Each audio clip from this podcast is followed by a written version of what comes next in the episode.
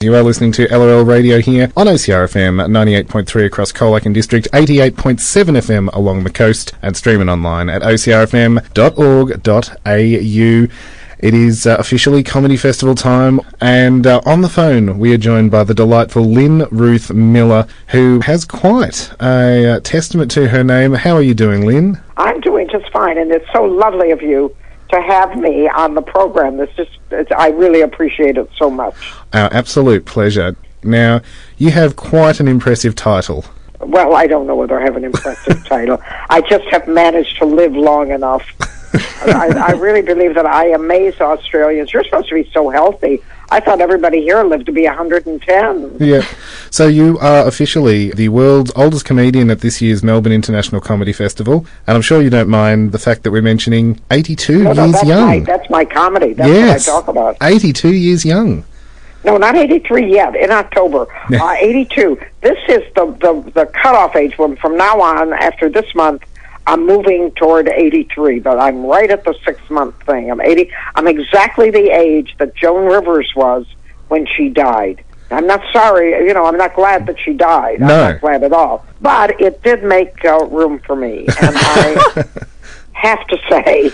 Yeah. with another another little Midwestern Jew because she was born in New, in Detroit, Mm-hmm. which is 40 miles from where I was born, and she, like I, got out as fast as she could. Yes.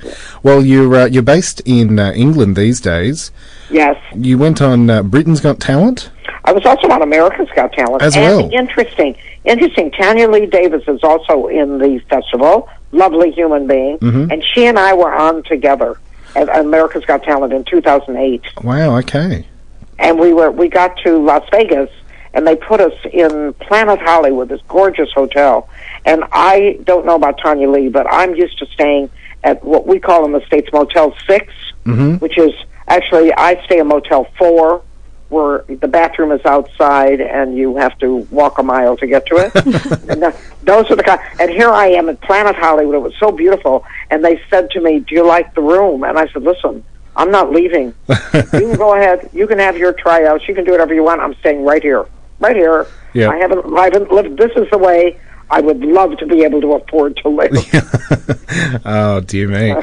so, uh, what brought you to stand up? Because you're uh, a, a showgirl, Well, I came into comedy because I was a, a writer. a writer. Okay. and, I, and yeah. I wanted to write a story about uh, a, a thing in San Francisco, a, a, an institution, I guess, Mm-hmm. the San Francisco Comedy College, and I wanted to write a story about it because I didn't see how you could teach someone to be funny, yes. and yeah. so I took the class, and I discovered an un, unknown talent. I had never held a microphone in my hand. I, and you have to think of how old I am. Yeah, Uh, stand-up yeah. comedy was not a career. no. Well, you started at 71. Yes, that's right. I was having a good time. Yep. And my advice to any human being is when you find something that you're having a good time at, do it again. Yep. And that's what I did. And enjoy it while it's uh, while it's And, there. and enjoy it while you can, yeah. So, uh, your show this year at the uh, Melbourne International Comedy Festival is something that everyone can come along and enjoy. It's called This Is Your Future. Right. And what I'm saying to you is that if you take your vitamins and you eat right, you can be 82 as well. And it isn't a bad thing. It's a good thing. As for me, this has been the best year of my life. And this is unequivocally the best year of my life. Yeah. A lot of um, your comedy online is you kind of speaking frankly about things and your age and stuff. Do you find that it's easier now to say what is actually on your mind and then just pass it off as a joke? I find that as I get older, the breaks that I had, the oh, I better not say that, or oh, that might hurt someone's feelings, or oh, what that sort of have have disintegrated, and things come out of my mouth that I am am actually very embarrassed because I will, I will say some terrible things. Don't ask me what I think of something because I'll tell you. and uh, uh, that that, but I also am I'm attacking stereotypes. I'm attacking people that look at me and think because of my age, I cannot make a decision. I have no currency. I am not an item. And uh, I don't feel that way, uh, even though in many situations this, this does happen. Uh, and I tell the story of how I went shopping for shoes here. And this young lady came up to me, and when she took one look at my face, and she just refused to help me. I said, "Well, I would like shoes," and I told her the brand, and she just pointed, said, "They're over there," and then she walked away uh, because I am not an item. No, that's right. Yeah. And when I stand in Edinburgh, I go to Edinburgh every year, and when they hand out flyers, th- this is a good thing. They hand out flyers, and they don't hand them out to me, thank God. So I just sort of walk right by them. But um, if you realize that this is the same, I was talking to someone today about how we have prejudices within us that are not the way we think. We still have a reaction when we see somebody who's racially different. We think they're different. They're not. We're all in the soup together. Yep. But we still have that reaction. And these are the things that I think the world is gradually moving away from. I think it's wonderful. And I am trying to have that erased with the elderly. But the elderly are their worst enemies. They are the ones that shoot themselves in the foot.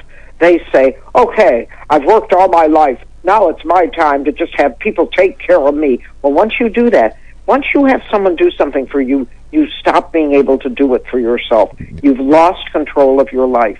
And the only thing in the world you have that's yours, all yours, is Mm-hmm. your life. Well, you're certainly uh, going to spread that I'm message far and supposed, to be, I'm wide. supposed to be funny. I'm supposed No, to you- Social commentary. No. No, you're, you're giving me tips for my life, so I'm taking it in. And that is exactly why your show is called This Is Your Future. this is your future. And the only time that I truly feel there are two times when I feel old.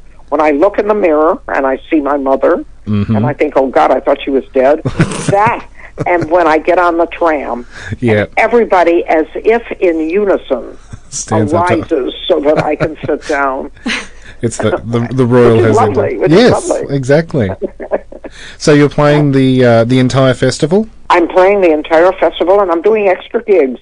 Mm-hmm. Tonight I'll be at the Free Fringe at the Elephant and Wheelbarrow. All right, yep. and at uh, the what is the name of this hotel? It's a, X. It begins with E. Oh, the It's, uh, Exford?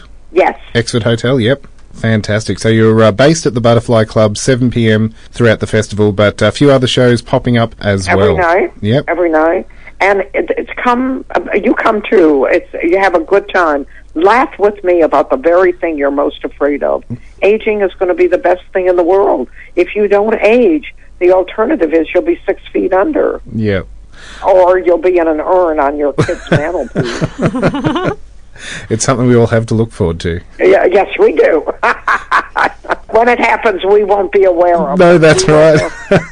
I cannot wait to come and see your show. It uh, Oh, sounds I'll- like it's going I'll to be, thrilled. fantastic. Thank you so much for having a chat tonight, Lynn. And thank you so much for having me, both of you. I look forward to meeting you in person. Well, uh, we're very much looking forward to. it. We're going to stick all those details up on the LOL Radio Facebook page. That is uh, Lynn Ruth Miller. This is your future at the Butterfly Club, all the way through to Sunday, the seventeenth of April, seven p.m. each night, except Mondays. Mondays and Tuesdays. Mondays and Tuesdays. Well, we've got to get some beauty sleep sometimes. Yeah. No, I've given up on that. what I'm doing is I'm trying all the new restaurants in Melbourne on Mondays and Tuesdays. oh, sounds like a plan. Yeah, and yeah, it's a good plan.